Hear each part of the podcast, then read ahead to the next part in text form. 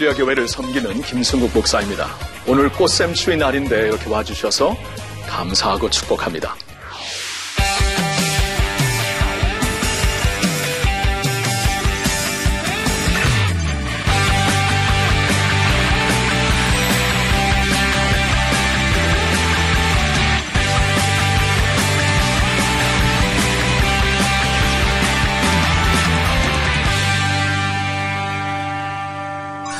저는 저에게 주어진 시간을 통해 아, 주님의 교회에 대해서 좀 생각을 해보고 싶어요.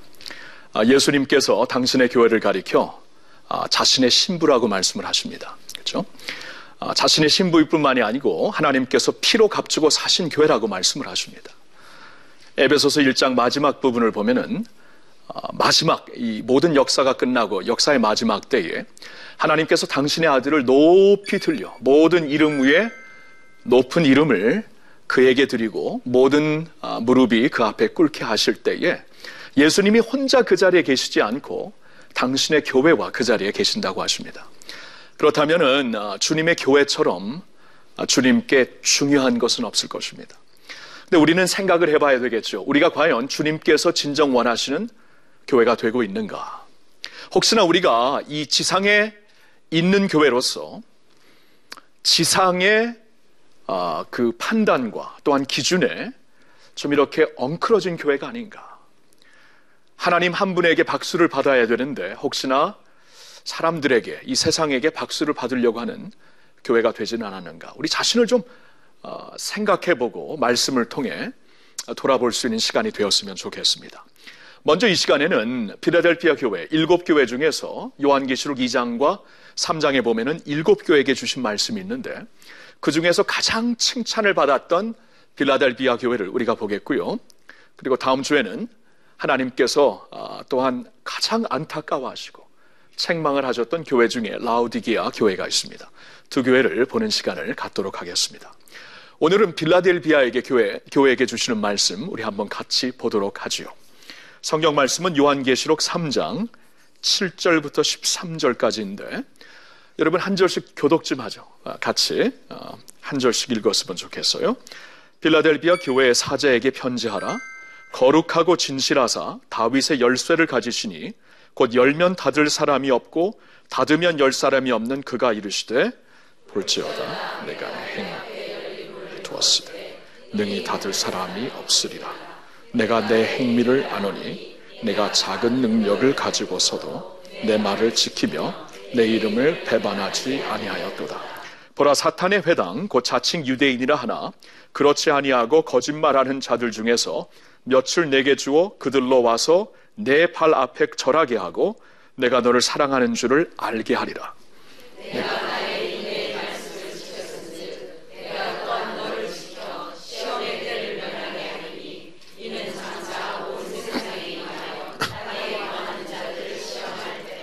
내가 속히 오리니 내가 가진 것을 굳게 잡아 아무도 내 면류관을 빼앗지 못하게 하라. 이기는 자는 내 하나님 성전의 기둥이 되게 하리. 그가 결코 다시 나가지 아니하리라. 내가 하나님의 이름과 하나님의 성, 곧 하늘에서 내 하나님께로부터 내려온 새 예루살렘의 이름과 나의 새 이름을 그 이후에 기록하리라. 다 같이 귀 있는 자는 성령이 교회들에게 하시는 말씀을 들을지어다. 아멘. 아멘. 여러분 이 말씀을 보면 주님께서 이 필라델비아 교회를 얼마나 기뻐하셨는지 우리는 알 수가 있습니다. 그렇죠? 너희들 앞에 열린 문을 주겠다. 주님께서 마지막 권세를 가지고 열린 문을 우리 앞에 주시겠다는 것은 누구도 그 문을 닫을 수가 없는다는 것이죠. 그렇죠? 열린 문을 주시겠다. 기뻐하시고 자랑스러워 하시는 교회가 됩니다.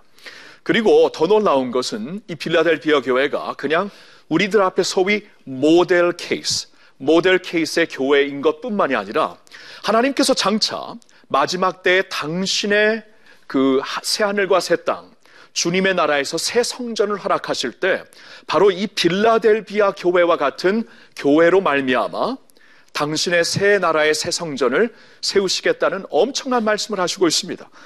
당신의 새 나라의 새 성전에 기둥을 그들, 기둥으로 그들을 세우고 주님의 이름과 이 새 성전의 이름과 너희들의 이름을 그 새 성전에 영원한 주님의 영광스러운 교회에 기둥처럼 세우겠다고 말씀하시는 것은 이건 단순히 단순히 그냥 칭찬받는 교회 정도가 아니라 주님께서 진짜 꿈꾸시는 교회 마지막 때에 주님께서 당신의 새로운 역사를 펼치시면서 이러한 교회를 통해 당신의 영원한 교회를 세우시겠다는 하나님의 말씀을 우리가 주목해야 됩니다. 이게 보통 말씀이 아니에요. 그렇죠?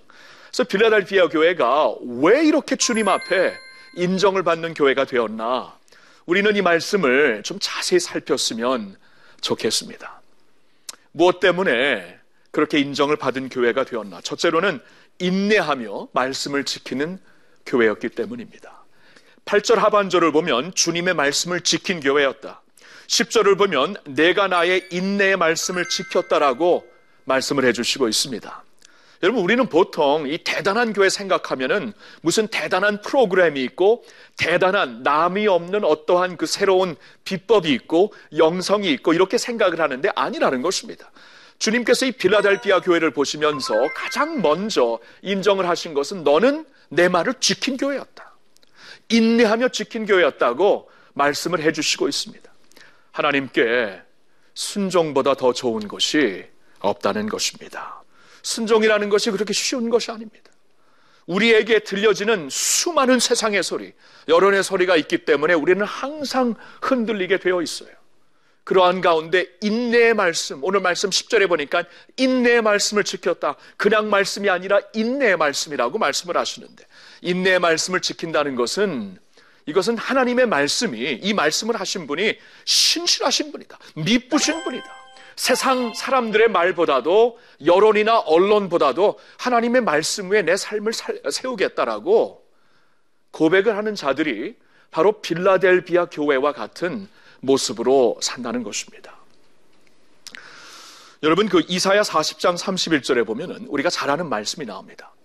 여호와를 악망하는 자는 여호와를 악망하는 자는 새 힘을 주신다. 독수리의 날개치며 올라가는 새 힘을 하나님께서 주시겠다고 말씀을 하십니다. 여호와를 악모하는 자, 악망하는 자.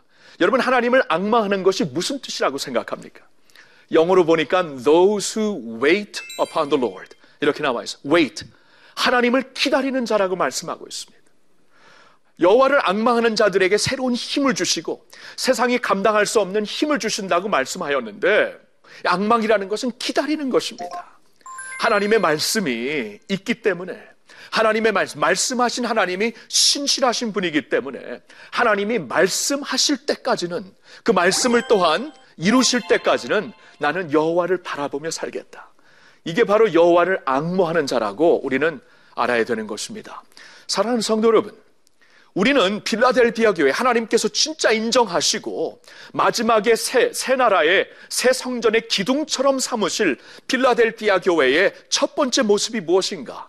그 첫 번째 모습은 기다리면서 인내하면서 순종하는 모습이라는 것 여러분 꼭 믿으시기를 축원합니다.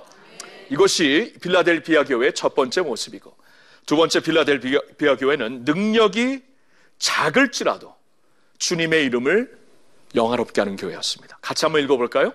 능력이 작을지라도 주님의 이름을 영화롭게 하는 교회. 이게 중요합니다. 여러분 8절에 보면 너가 작은 능력을 가지고도 내 말을 지켰다. 여기서 그 작은이라는 낱말을 원어로 보니까 마이크론으로 나와 있습니다. 마이크론. 우리의 지위나 우리의 신분을 가리켜서 우리의 지위 신분 아니면 외적 능력을 가리켜서 비교해 보았을 때 작다 그럴 때 사용되는 마이크론이라는 뜻입니다. 세상의 기준과 생각해 볼 때, 비교해 볼 때 우리의 은사가 작을 수 있습니다. 세상의 기준과 비교해 볼 때 우리의 위치가 하찮, 하찮은 것처럼 보일 수가 있습니다. 자, 필라델피아 교회가 그렇게 보였다는 것입니다. 주위에 있는 사람들과 세상의 기준과 비교해 보았을 때 그들은 연약한 교회였어요. 작은 교회였어요. 그러나 너가 작을, 능력이 작을지라도 주님께 영광을 돌리고 주님의 이름을 영화롭게 했다는 하나님의 말씀이 나와 있습니다. 이사야 60장 22절 말씀. 우리 한번 다 같이 읽어보겠습니다. 시작. 그 작은 자가 천명을 이루겠고 그 약한 자가 강국을 이룰 것이라. 때가 되면 나 여호와가 속히 이루리라. 아멘. 여러분 이 말씀은 이사야 60장의 결론입니다. 이사야 60장이 어떻게 시작이 되냐 하면은 일어나라 빛을 발하라 이는 내 빛이 너에게 임하였고 여호와의 영광이 내게 임하였음이라 이렇게 60장이 시작이 됩니다. 일어나라 빛을 발하라 하나님의 영광이 너에게 임했기 때문에 이제는 너희가 일어나서 빛을 비출 수 있는 것이다라고 말씀을 해주시고 있거든요. 그런데 우리가 생각해 보면은 하나님의 영광이 임했기 때문에 세상적인 기준으로 판단해 볼 때 하나님의 영광이 임했다는 것은 좀, 좀 위대한 그림이 아닙니까? 그렇죠? 좀 우리가 잘 나가는 세상적으로 잘 나가는 그림을 그리지 않게 되는 게 아닙니까? 그렇죠? 분명히 그러한 모습으로 우리는 너무나 세상적인 이 생각에 오염이 되어 있기 때문에 여호와의 영광이 내게 임했다 그러면 우리가 뭐 그레이트해지고 커지고 담대해지고 위대해지는 것을 우리는 자연적으로 생각합니다. 근데 60장이 그렇게 시작이 되었는데 60장의 결론이 바로 저 말씀이에요. 작은 자가 천명을 이루고 약한 자가 강국을 이룰 것이다. 말씀을 하시는 거예요. 세상의 생각과는 다릅니다. 약한 자, 작은 자, 이들을 통해 하나님께서 당신의 빛을 비추시겠다는 겁니다. 오늘날 인도에 엄청난 그 부흥이 일어나고 있습니다. 인도에 굉장한 전도가 일어나고 있는데 여러분 한때 그 인도는 진짜 미전도 국가였어요. 얼마 얼마 전까지만 해도 그렇게 오랫동안 영국의 영국의 식민지로서 영국의 많은 선교사님들과 이 교회 지도자들이 와서 그렇게 전도를 하고 선교를 했지만 그 그 인도에 어떠한 영적인 그 브레이크루가 어떠한 그 영적인 그 돌파가 없었습니다. 근데 요사이 엄청난 인도의 부흥이 일어나고 있습니다. 자, 인도에 엄청난 부흥을 이끄는 그 영적 영성 지도자 중에 닥터 아주 아브라함이라는 분이 있어요. 원래는 닥터였는데 그분 이름이 참 기가 막 아주 아브라함. 얼마나 아브라함을 닮으셨길래 아주 아브라함. 와, 그분을 처음 배웠을 때 아브라함, 아주 아브라함이라는 분이 그렇게 얘기를 하죠. 그분이 원래는 닥터였고 그 사모님은 스코틀랜드 분입니다. 닥터로서 영국에서 공부를 하고 두 분 다 닥터이기, 그 medical doctor이기 때문에 충분하게 이 세상에서 누릴 거 다 누리며 그냥 교회 생활하면서 살 수 있었는데 인도에 이 뭐야 수십 그 수십 뭐 10억이 넘잖아 이제 인도가 그렇죠? 이 인도에 이 수많은 영혼들이 주님 없이 죽어간다는 이 사실을 그들이 생각해 볼 때 더 이상 편한 자리에 남아 있을 수가 없었다고 합니다. 그래서 사모님과 함께 두 분이 기도를 하고 인도에 와서 수많은 병원들과 학교들과 교회를 세우면서 인도의 이 그레, 그레스루트, 소위 그 서민들의 그, 그 부흥 운동을 이끌고 계신데 제가 그분에게 여쭤봤어요. 인도가 그렇게 수백 년 동안 부흥을 체험하지 못했는데 요사이 무엇 때문에 그렇게 부흥을 체험하게 되는 것입니까? 그분이 얘기를 합니다. 오랫동안 수백 년 동안 영국을 통해서 특별히 그 인도의 그 인, 인텔리들에게 영국의 그 특별히 그 공부를 많이 하고 사회에 사회층이 높은 자들에게 선, 전도를 하고 그들을 통해 부흥을 이끌려고 했다. 근데 그게 실패였다는 것입니다. 근데 한 3, 40, 50년 전부터 인도의 서민들에게, 가장 낮은 자들에게, caste에서 가장 낮은 caste 사람들에게 복음이 들어가면서 거기서부터 이 grass roots에 이 그 풀이 불이 붙어갖고 나중에는 온 숲을 태우듯이 하나님의 걷잡을 수 없는 부흥의 불이 일어나고 있다고 말씀을 하고 있습니다. 하나님은 신실하십니다. 약한 자를 통해 천을 이루겠고 강한 자를 약한 자를 통해 강국을 이루겠고 한 산 영혼을 통해 천을 이루겠다는 하나님의 말씀이 신실하신 말씀인 줄로 믿습니다. 우리나라에서도 마찬가지죠. 우리나라에 기독교가 어떻게 들어왔습니까? 서민 종교였어요. 소위 말하는 서민 종교. 처음에 이 기독교가 서민들에게 들어왔기 때문에 오늘날 그래도 한국이 80년, 90년대까지 부흥을 계속 지탱할 수가 있었고 지속할 수가 있었는데 그것은 서민들에게, 약한 자들에게, 약한 자들을 통해 하나님께서 강국을 이루시고 약한 자들을 통해 하나님께서 큰 일을 하시겠다는 말씀을 이루셨기 때문입니다. 여러분 예수님이 뭐라고 하시죠?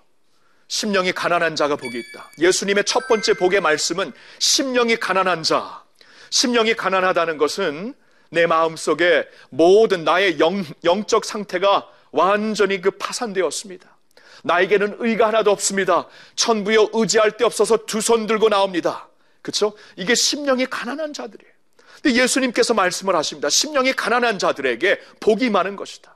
심령이 가난한 자는 복이 있나니 천국이 저의 것임이라고 말씀을 하시고 있는 것이에요. 여기서부터 천국의 복음이 전파가 되는 것입니다. 우리의 가난함, 약함을 통해서 말합니다. 여러분, 그래서 바울이 말합니다. 내가 약할 때 곧 강합니다. 나는 약한 것을 하나님 앞에, 사람들 앞에 자랑하겠노라. 왜냐하면 십자가 메시지가 약한 자의 메시지거든요. 십자가에 달려 죽을 만큼 예수님은 약해지셨습니다. 근데 거기서 하나님의 능력이 비춰지는 줄로 믿습니다. 피라델피아 교회는 약한 교회였습니다. 가난한 교회였습니다. 보잘 것이 없는 교회였어요. 그러나 그들은 말씀을 인내하며 지켰고 연약함 가운데 약하지만 큰 영광을 하나님께 돌렸던 교회였어요. 그러니까 우리도 나의 약한 것에 집착되지 말고 나는 약하지만 당신은 강합니다. 나는 약하지만 하나님은 강, 하나님은 권세자가 됐습니다. 나, 나의 은사 비록 이것 뿐일지라도 하나님의 손에 쥐어졌을 때 하나님께서 큰 일을 하실 줄로 믿습니다. 이러한 마음을 갖고 우리가 일어나야 빌라델피아 교회가 될 수 있다는 것입니다. 세 번째 빌라델피아 교회를 통해 우리가 배울 수 있는 것이. 지속되는 영성으로 승리하는 교회였다는 것입니다. 지속되는 영성으로.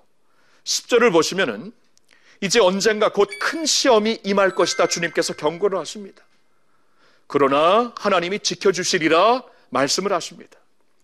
11절에는 주님께서 속히 올 것이다. 너희는 그를 가만히 주를 바라보며 지금까지 붙잡았던 것을 굳게 붙잡아라. 지속되는 영성을 붙잡으면서 주님 오시는 그날까지 지킬 것을 지키라 말씀을 하시고 있습니다. 이게 필라델피아 교회의 영성의 키입니다. 지금까지 아무리 잘했지만 지금까지 아무리 내가 잘 달렸지만 경주, 우리 믿음은 경주와 같다고 말씀을 하시고 있지 않습니까? 여러분, 지금까지 달린 게 그렇게 중요한 게 아니죠. 이 골라인까지 가는 것. 그러니까 지금까지 달린 게 아니라 지금 어떻게 달리고 있는가. 그리고 앞으로는 어떻게 달릴 것인가. 이게 진짜 중요한 것이죠. 우리가 너무나 왕년을 생각하면 안 됩니다. 왕년의 내 신앙이. 왕년의 일을 봐도. 어, 왕년. 그렇죠? 여러분 그 우리가 이 왕년의 믿음을 자랑하면 자랑할수록 우리의 신앙은 약해질 수밖에 없습니다. 지금입니다. 지금. 지금. 그렇죠? 우리나라에 요사이 그 시니어들이 많이 계십니다. 교회도 시니어들이 많이 계십니다. 그러나 시니어들이 지금까지 내가 산 것을 돌아보면 하나님께 감사를 드리되 지금까지 영성으로 끝나서는 안 되죠. 러닝 해야죠, 계속. 사도 바울의 그래서 이 빌립보서 3장에서 주시는 사도 바울의 고백이 굉장히 중요합니다. 이 말씀 우리 다 같이 한번 읽어보겠습니다. 내가 이미 얻었다 함도 아니요 온전히 이루었다 함도 아니라 오직 내가 그리스도 예수께 잡힌 바 된 그것을 잡으려고 달려가노라. 형제들아 나는 아직 내가 잡은 줄로 여기지 아니하고 오직 한 일 즉 뒤에 있는 것은 잊어버리고 앞에 있는 것을 잡으려고 표대를 향하여 그리스도 예수 안에서 하나님이 위에서 부르신 부름의 상을 위하여 달려가느라. 아멘. 이 바울의 영성이 여기 있었습니다. 여러분, 바울. 혼자서 single handedly. 그렇죠. 영어로 하면 single handedly. 혼자서 지중해 세계를 완전히 복음화시키고 로마의 심장에다 복음을 심은 자였어요. 하나님께서 그 복음의 열정을 얼마나 기뻐하셨는가 신약성경 27권 중에 13권을 이 한 분에게 맡깁니다. 그러던 가운데 이제 선교 여행을 몇 차례 하고 이제는 로마 옥중에 들어가서 이제 모르겠어 거기서 이제 언제 죽을지도 모르는 그러한 옥중에서 이 편지를 쓰고 있는 거예요. 이만큼 뛰었으면 이제 좀 쉬어도 되지 않겠어요? 이만큼 뛰었으면은 쉰다고 누가 그분을 나무라 하겠습니까? 근데 바로 그때 이 말씀을 하는 거예요. 야, 내가 이미 얻었다 함도 아니다. 온전히 이루었다 함도 아니다. 내가 그리스도 예수께 잡힌 바 된 그것을 주님이 나를 먼저 잡아주셨거든요. 잡힌 바 된 그것을 이제 수동적으로 끌려가는 게 아니라 나도 잡으려고 달려간다. 형제들아 나는 아직 내가 잡은 줄로 여기지 아니한다. 오직 한 일, 즉 뒤에 있는 것은 잊어버리겠다. 앞에 있는 것을 잡겠다. 표대를 향하여 그리스도 예수 안에서 하나님이 위에서 부르신 부름의 상을 위하여 달려간다. 이런 말씀을 하고 있습니다. 제가 가끔 집에서 이렇게 좀, 좀 이렇게 좀 아, 힘들면은 옛날 생각을 하나 봐. 아, 옛날에 이렇게 이렇게 하면 참 좋았을 때, 와, 제 아내가 굉장히 여성답고 굉장히 예쁘고 굉장히 좋은데 영성으로 무서운 사람이에요. 무서운 사람인데 저를 딱 보더니 당신 그렇게 어떻게 그렇게 살 수? 지금 어느 때인데 뒤를 자꾸 달아보냐, 바라보냐, 앞을 바라보시라고 바라보시라고 앞을 바라봐. 앞을 바라보세요. 그랬으면 좋겠는데 오냐 그러겠는데 안 그래요. 앞을 바라봐야지 어, 떻게 그렇게 할 수 있어 당신? 맞아요, 그렇죠? 힘들면 우린 자꾸 뒤를 돌아봅니다. 옛날에 한 일로 안주하려고 해요. 안주. 자꾸 안주하니까 술이 나오죠. 그렇죠? 야, 자꾸 안주하려고 그래. 그렇죠? 안주하려고 그러는데 안주하면 안 되죠. 달려가야죠. 그렇죠? 영성이라는 것은 달려가는 것 믿으시면 아멘 해 보십시오. 그러니까 그리스도의 형상이 충만한 데까지 이르라. 그런 말씀을 하시죠. 그리스도의 형상이 충만한 데까지. 언제 그리스도의 형상이 충만해지겠어요? 10년? 20년? 30년? 40년? 일평생 해도 천국 가서도 계속 해야죠. 이게 이제 하나님의 뜻입니다. 그리스도 예수 안에서 우리에게 향하신 뜻인데 그리스도의 형상이 충만한 데까지 충만한 데까지 이르라고 말씀을 하시고 있는 것입니다. 이전보다 더욱 주님을 사랑합니다. 이 찬양 참 좋아하잖아요. 그렇죠? 내주 대신 주를 참 사랑. 이전보다 주님을 더 사랑하겠습니다. 이전보다 주님을 더욱더 사모하며 따르겠습니다. 이전보다 주님을 더욱 섬기겠습니다. 그렇죠? 여러 때를 보면은 어, 숨이 어, 그 호흡이 끝나는 그 순간까지 계속 높은 데를 향해 올라갑니다. 그렇죠? 쭉 물결을 반대 방향으로 올라가다가 떠내려오는 순간 죽은 연어예요. 연어는 살아있는 한 끝까지 올라갑니다. 끝까지 올라가는 신앙이 살아있는 연어 때처럼 그렇죠? 그리스도께서 불러주시고 나를 붙잡아 주신 주님께 주님의 그 모습 그 품에 안기는 그 순간까지 여러분 달려가셔서 그렇죠? 그래서 빌라델비아 교회 하나님의 말씀을 인내하며 순종하고 작지만 큰 영광을 주님께 돌리고 지속되는 영성으로 마지막 순간까지 달려갈 수 있는 여러분 모두가 되실 수 있기를 예수님의 이름으로 축원합니다. 아멘. 아멘. 주님의 교회를 향한 주님의 메시지. 오늘은 빌라델비아 교회를 향해 주시는 말씀을 우리 같이 상고했습니다. 하나님께 영광이 되고 여러분들에게 큰 힘이 될 수 있기를 주님의 이름으로 축복합니다. 감사합니다.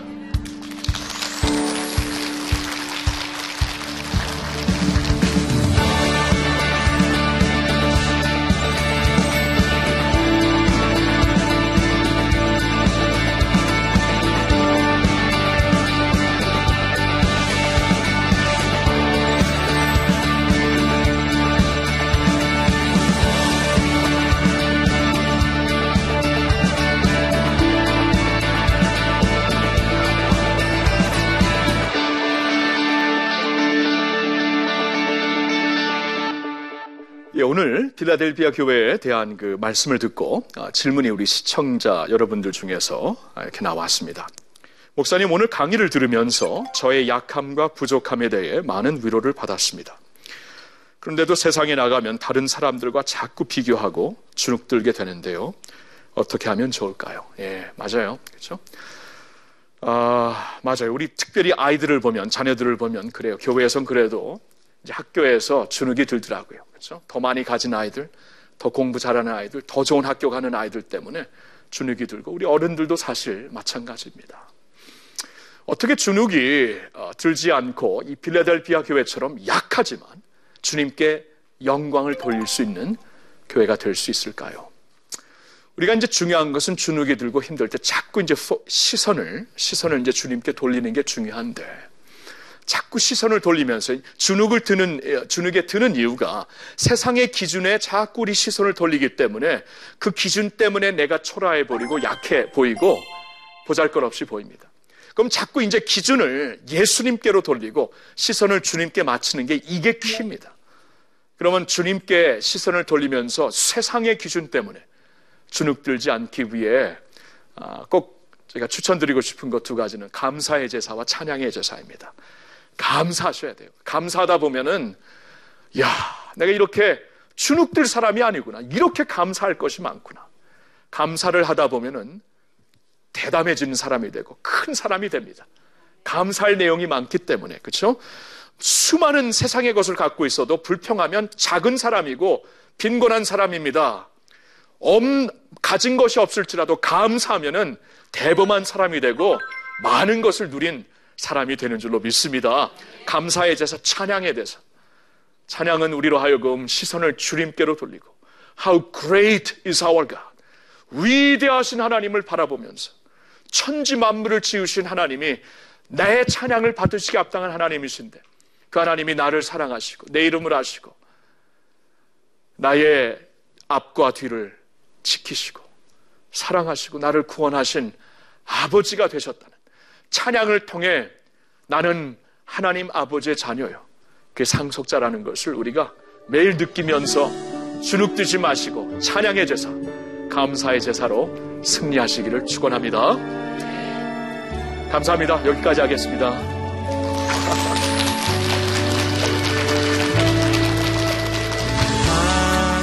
이렇게 그 골로새처럼 신선한 물이 되어서 사람들을 신선하게 하고 다시 살게 하는 차가운 물이 되든지 아니면 히아라볼리에서 있는 이 뜨거운 온천물처럼 병을 낫게 하는 물이 되든지 하나님의 교회라면 사람을 살리든지 영혼들을 신선하게 하든지 뭔가 이렇게 좀 주님의 빛처럼 소금처럼 감당하는 삶이 있어야 되는데 어떻게 너희들은 그렇게 미치곤 하니? 우리에게 이제 라오디게아 교회를 통하여 오늘날 이제 오늘날 현대 교회를 우리 한국 교회를 우리 자신의 교회를 돌아보라고 하시고 있는데 이 말씀을 통해 주시는 메시지가 무엇인가 같이 한번 생각해 보았으면 좋겠습니다.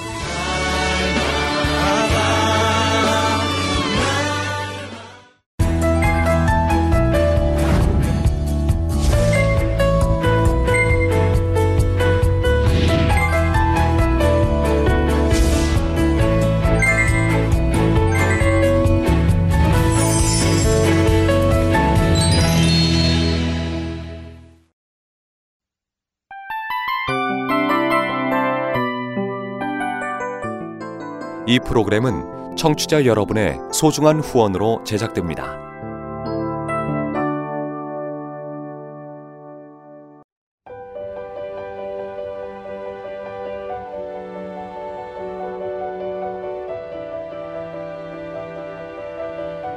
세상에는 수많은 교회들이 있지만 더 깊이 있는 말씀 강해를 찾기 위해 크기로만 교회를 선정하지 않습니다. 보다 좋은 영적 콘텐츠를 더 많이 나누기 위해 방송비를 받지 않습니다. 1년 365일 복음만 전하고 싶어서 우리는 광고를 하지 않습니다. 온누리의 복음을 땅끝까지 CGN TV와 함께 땅끝 성교사가 되주세요